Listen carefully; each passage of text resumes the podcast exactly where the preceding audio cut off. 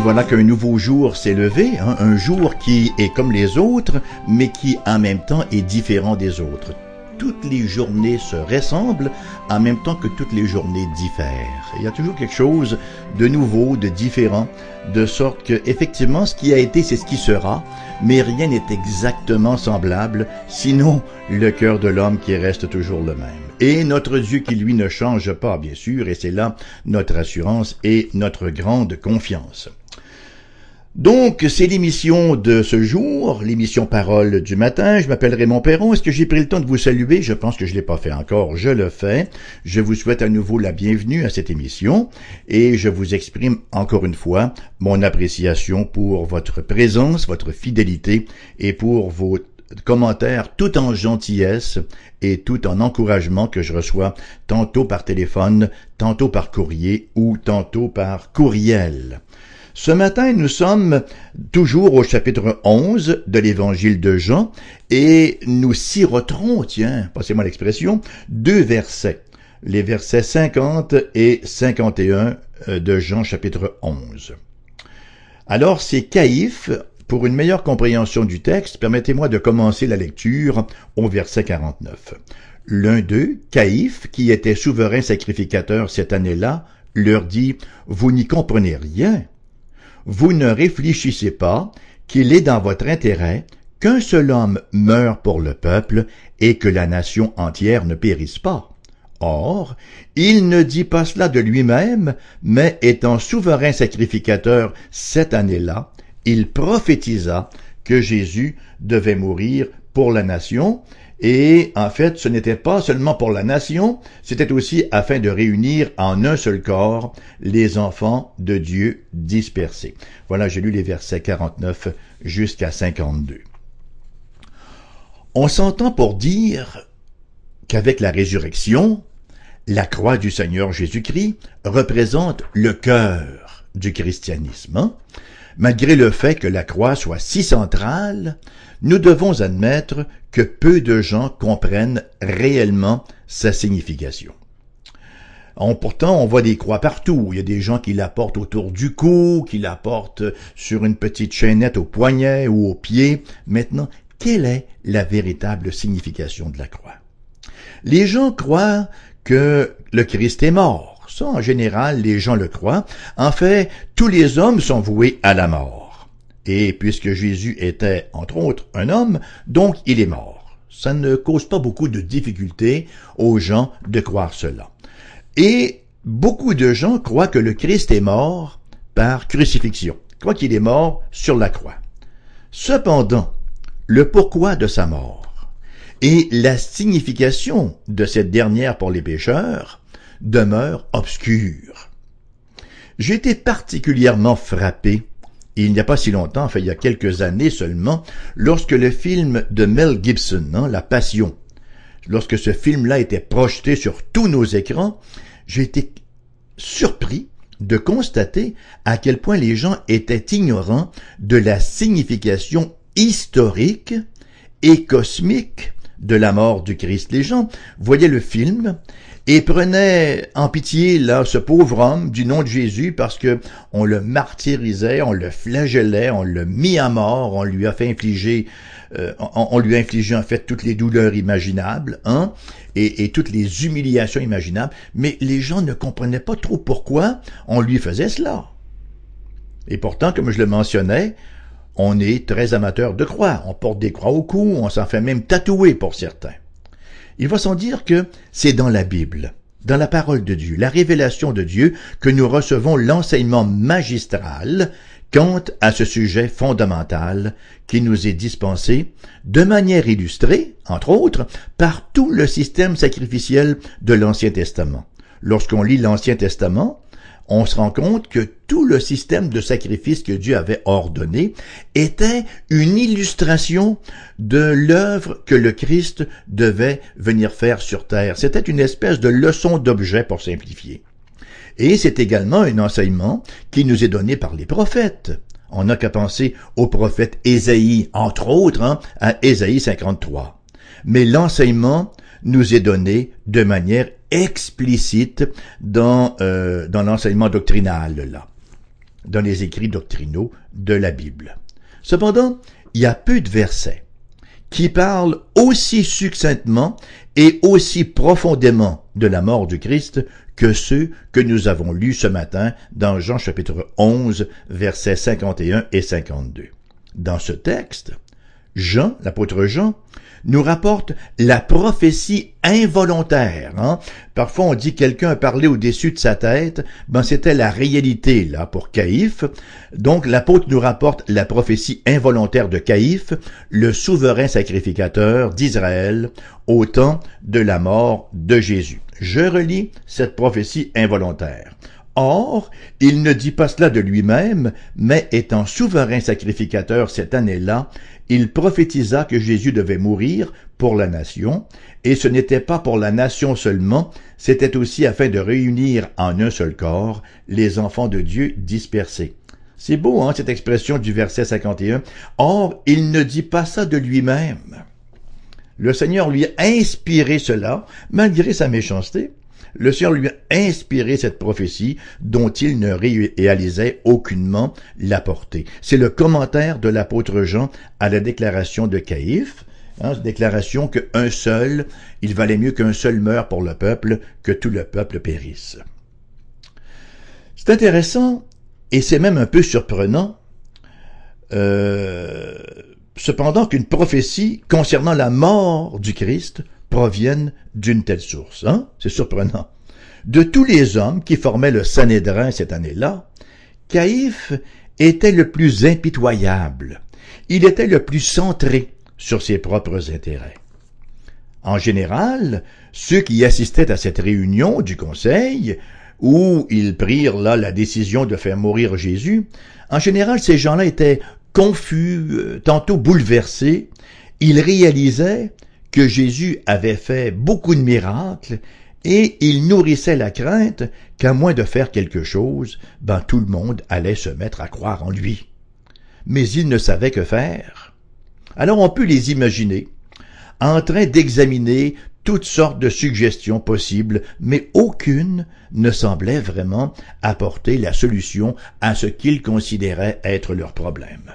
Et c'est dans ce contexte-là c'est dans ce contexte que Caïphe se prononce. Il n'y a qu'une chose à faire, les amis, peu importe ses miracles, peu importe son enseignement, peu importe son caractère, cet homme doit mourir, car chaque minute qu'il vit représente un danger accru pour nous-mêmes et pour nos prérogatives. Voilà ce cher Caïphe et sa manière de penser. Et Caïphe exprime cela en termes du plus grand bien pour le peuple, bien sûr. Hein? Les politiciens agissent toujours ainsi. On pense uniquement au peuple, on pense pas à nous-mêmes. Cependant, son avis au Conseil n'était motivé que par ses intérêts personnels et la décision fut aussitôt prise, comme nous l'avons lu au verset 53, dès ce jour, ils résolurent de le faire mourir, de faire mourir Jésus. Ce qui est extraordinaire, cependant, c'est que Jean nous dit qu'en donnant ce conseil injuste et cruel, Caïphe a prophétisé involontairement. Or, il ne dit pas cela de lui-même, mais étant souverain sacrificateur cette année-là, il prophétisa que Jésus devait mourir. Caïphe a prédit, bon, en fait, inconsciemment, si vous voulez, non intentionnellement, non seulement que Jésus mourrait, mais aussi pourquoi il mourrait et quelle serait l'étendue de sa mort expiatoire. Caïphe a pratiquement prophétisé tout un traité de théologie systématique, si vous me passez l'expression. Non seulement donc euh, prophétise-t-il la mort de Jésus, il le fait inconsciemment, il le fait pas intentionnellement, hein, il en est même pas conscient. Non seulement donc prophétise-t-il la mort de Jésus, mais il prophétise pourquoi Jésus mourrait et quelle serait la portée, l'étendue de sa mort expiatoire. Il semble étrange qu'une si grande prophétie émane d'une source aussi vile d'une source aussi mauvaise, aussi corrompue. Cependant que, lorsque compris à la lumière de la manière dont Dieu a commerce avec les humains à travers l'histoire, ben, en bout de ligne, ce n'est pas si étrange que cela. On n'a qu'à penser euh, comme, comment l'Esprit de Dieu a parlé par Balaam. Balaam qui avait reçu de l'argent pour maudire le peuple de Dieu, et finalement, lorsqu'il ouvre la bouche, il se met à bénir, voyez on n'a qu'à penser à Pilate, lorsqu'il déclare l'innocence de Jésus, lorsqu'il insiste pour que l'inscription en croix demeure intacte, à savoir Jésus, le roi des Juifs, etc., etc. La leçon que nous en tirons, c'est que Dieu utilise même la colère de l'homme pour accomplir son dessein. En effet, Jésus aurait pu dire à ce caïphe, ce souverain sacrificateur sans scrupules, ce que Joseph a dit à ses frères après qu'il se fut révélé à eux en Égypte. Hein? Genèse chapitre 50 verset 20.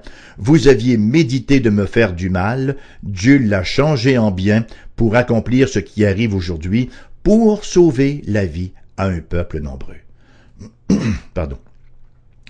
Je me souviens de cette illustration que j'ai entendue il y a plusieurs années, que j'avais trouvée extrêmement intéressante, amusante, mais à la fois vraie il y a cette femme, n'est-ce pas, qui, qui est en difficulté financière et qui n'a pas grand-chose à manger et qui prie à haute voix pour avoir du pain. Oh Seigneur, donne-moi du pain, envoie-moi du pain, donne-moi du pain. Finalement, quelqu'un de son voisinage euh, se lasse de l'entendre crier ainsi et il vient et il met un pain à sa porte et il frappe à la porte pour qu'elle vienne voir, bien sûr, et il s'en va et il se cache. La femme ouvre la porte et dit Oh, merci Seigneur, tu m'as envoyé un pain, tu as répondu à ma prière. Alors l'homme sort de sa cachette et lui dit Voyons, vieille folle, ce n'est pas le Seigneur qui t'a envoyé ce pain-là, c'est moi qui suis venu te l'apporter. Et elle lui répond Non, non, c'est le Seigneur qui m'a envoyé ce pain-là, même s'il a utilisé le diable comme taxi. Voyez-vous, le Seigneur peut utiliser même un souverain sacrificateur sans scrupules pour faire son œuvre, il est le Seigneur, il règne, il est entièrement souverain, rien ne peut s'opposer à sa volonté et à son plan. Donc, Caïphe, involontairement, inconsciemment, non intentionnellement, prophétise concernant la mort du Christ. Dans un premier temps, il parle de la nature de cette mort. D'un point de vue humain, c'était un meurtre sans merci, à des fins politiques. Hein? Le Sanhédrin, sur la vie de Caïphe, avait effectivement comploté pour mettre Jésus à mort, et tout cela pour éviter un soulèvement pendant la fête qui avait cours, car leurs privilèges et leur pouvoir étaient menacés. Pilate a consenti à la mort de Jésus, afin de ne pas être tenu responsable d'avoir encouragé une insurrection.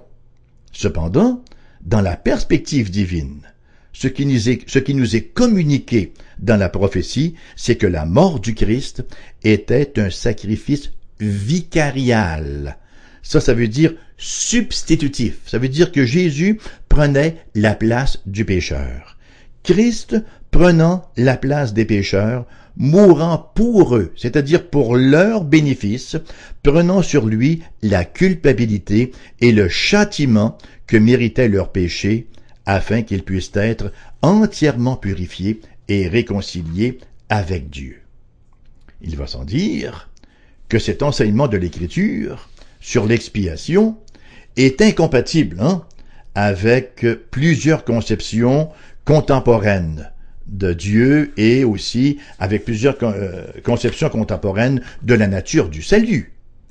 Certains pensent entre autres que Dieu est uniquement amour. Donc, on n'a pas besoin d'expiation. Ben non, Dieu nous aime, il laisse passer toutes ces petites choses-là, parce que nous, nous considérons le péché comme banal en général. Alors certains pensent que Dieu étant amour, il n'y a pas besoin euh, qu'on vienne faire l'expiation. Euh, d'autres croient qu'ils peuvent faire eux-mêmes l'expiation de leurs péchés. D'autres croient que finalement, bon, ben, écoute, ce qui va nous manquer là, on va aller le finir au purgatoire, etc. Ce sont toutes des conceptions complètement fausses et qui sont en parfaite opposition avec la révélation biblique. La seule manière d'approcher Dieu, la seule assurance que nous pouvons avoir de l'expiation de nos péchés, c'est de nous confier dans le sacrifice unique du Seigneur Jésus-Christ. Parce que Dieu n'est pas seulement amour, il est pleinement justice et il est sainteté. Et Dieu ne peut permettre au péché, aussi minime pourrait-il être, d'entrer au ciel. Le péché doit être absolument expié. Hein? Quelqu'un doit faire la propitiation, c'est-à-dire nous rendre Dieu propice, et le Christ l'a fait, et c'est ce que nous lisons dans l'Épître aux Hébreux, chapitre 10, verset 14. Car par une seule offrande, il a amené à la perfection pour toujours ceux qui sont sanctifiés, ceux qui sont mis à part par la foi. Je relis Hébreux 10, 14, car par une seule offrande, on n'a pas besoin de leur réoffrir chaque jour ou à chaque service religieux. Par une seule offrande, il a amené à la perfection pour toujours ceux qui sont sanctifiés. Ça, c'est dire qu'au calvaire, à la croix, le prix de notre rachat a été payé par Dieu. Alors que le Fils de l'homme et le Fils de Dieu, hein, c'est le, le, Dieu homme, l'être théanthropique, se donne lui-même portant notre péché et notre malédiction. Le Christ a non seulement pris la place de l'homme coupable, mais il était son représentant. Le Christ s'est offert lui-même en sacrifice à notre place, portant notre péché en croix. Il a non seulement souffert les angoisses physiques, mais aussi l'horreur spirituelle inimaginable, alors qu'il s'identifiait au péché auquel il est infiniment opposé. Émission après émission, jour après jour, nous répétons cette histoire du salut, parce que c'est ce que la Bible fait page après page, verset après verset. Est-ce que c'est là ce que vous croyez? Est-ce là le contenu de votre foi? Savez-vous si oui ou non vous êtes en relation de paix avec Dieu par le sacrifice unique du Christ? Tenez-vous pour certain que le Christ est venu mourir pour des pécheurs, qu'il a pris leur place afin que ceux qui se confient en lui n'aient jamais à souffrir les conséquences de leurs péchés et de leur rébellion spirituelle. Vous, vous confiez-vous en Jésus comme votre sauveur personnel? Si vous ne pouvez répondre dans l'affirmative à ces questions, ne laissez pas passer une autre minute sans mettre votre confiance en lui le témoignage tout entier de la parole de Dieu, c'est que Jésus a souffert pour nos transgressions, qu'il a été brisé pour nos iniquités, et que le châtiment qui procure la paix, le grand shalom, est tombé sur lui, de sorte que, par ses meurtrissures, par la foi, nous sommes sauvés, nous sommes guéris, nous sommes délivrés. Il y a dans cette prophétie de Caïphe plus encore qu'une affirmation de la nature de l'expiation. Et c'est bien ce que Jean nous signifie clairement au verset 52. Et ce n'était pas pour la nation seulement, c'était aussi afin de réunir en un seul corps les enfants de Dieu dispersés. Pardonnez-moi, les enfants de Dieu dispersés. Ce verset vient encore ajouter de l'ampleur au verset précédent. Après nous avoir informés donc de la nature de la mort du Christ, que c'est une mort vicariale, une mort substitutive, qu'il est mort à la place des pécheurs, qui se confient en lui, qu'il a fait l'expiation de nos péchés, il nous indique, il nous informe maintenant du pouvoir de l'étendue de cette mort-là. Le sacrifice du Seigneur Jésus-Christ n'a pas été offert de manière aléatoire, hein, comme on dit en hébreu, là, at random, Hein, de manière aléatoire. Le prix rédempteur qu'il a payé à la croix n'était pas sans un dessein défini.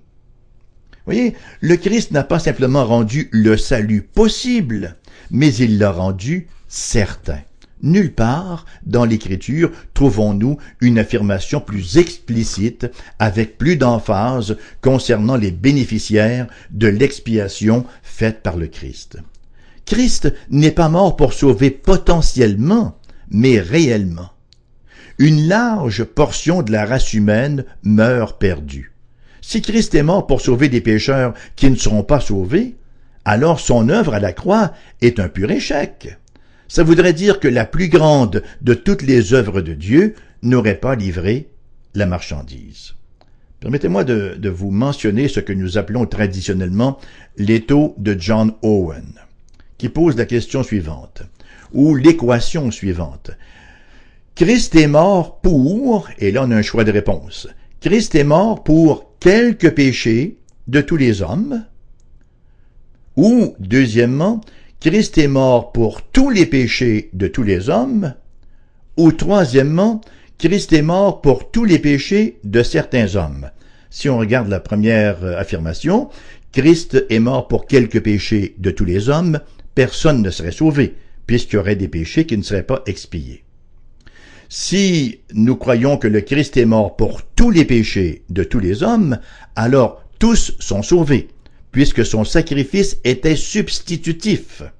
Il est mort à la place d'eux. Si le Christ est mort à la place de tous les hommes, Dieu n'a plus le droit de demander aux hommes quelque compte à rendre que ce puisse être.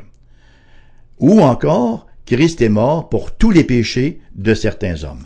Les gens croient parfois que Christ est mort pour tous les péchés de tous les hommes, mais ils s'objectent en disant, oui, mais ça ne veut pas dire que tous les hommes sont sauvés parce qu'il faut avoir la foi. Ça, ça veut dire que l'incrédulité serait un péché pour lequel Christ ne serait pas mort. C'est pour ça que la foi et la repentance sont des dons qui viennent de Dieu. Quand le Christ est mort, il est mort pour notre incrédulité. C'est notre péché premier avec l'orgueil, notre incrédulité. Quand il est venu mourir, il est venu mourir pour tous les péchés de certains hommes, et parmi tous ces péchés-là, il y avait l'incrédulité. C'est la raison pour laquelle les croyants ont cru. Et c'est bien ce qui se dégage des versets 51 et 52. Et c'est une constante dans l'Écriture. Relisons les versets 51 et 52.